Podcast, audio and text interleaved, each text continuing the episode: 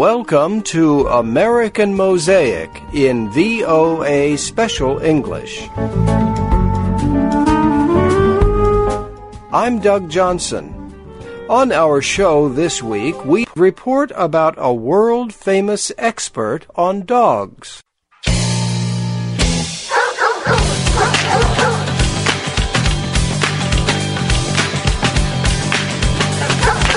Americans own about 73 million dogs. Many people have problems training their animals. Some are turning to dog expert Cesar Millan. Faith Lapidus has more. Cesar Millan's television show is called Dog Whisperer. It is broadcast in several countries, including the United States, Japan, and Thailand. Millan has also written a book about his life and ideas about dog training. It is called Cesar's Way, the natural, everyday guide to understanding and correcting common dog problems. The TV show and book try to improve the relationships between people and their dogs. Millan also works with difficult dogs at his Dog Psychology Center in Los Angeles, California. Cesar Millan says dogs are happy and calm when they know and trust their leader. He says dog owners must be the leader, or the dog will become confused and act in antisocial ways. The animal might become uncontrollable. It may bark all the time, or even bite someone.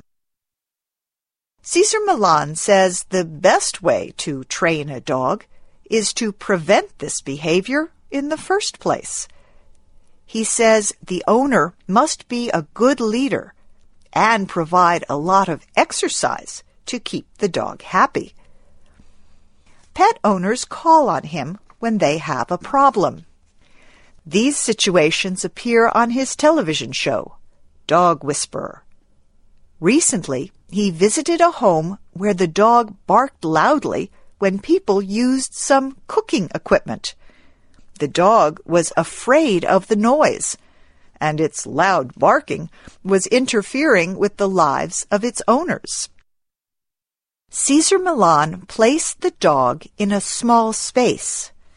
Then he operated the equipment very close to the animal until the dog stopped barking. The owner said the dog stopped being afraid of the noise after that. However, not all dog experts agree with all of Millan's methods. They say it is true that dogs need good leadership and a lot of exercise. But they say it can be cruel and dangerous to force a dog to face its fears, as in the example we described. They say the animal might attack. Some dog experts are concerned about people trying the methods they see on television without getting good advice about their own dog. Cesar Millan has said that his methods are not the only ways to train dogs successfully. He also has said that people should seek professional help when trying to change their pet's behavior and his television show repeatedly tells people not to try the methods without professional help. I'm Doug Johnson. I hope you enjoyed our program today.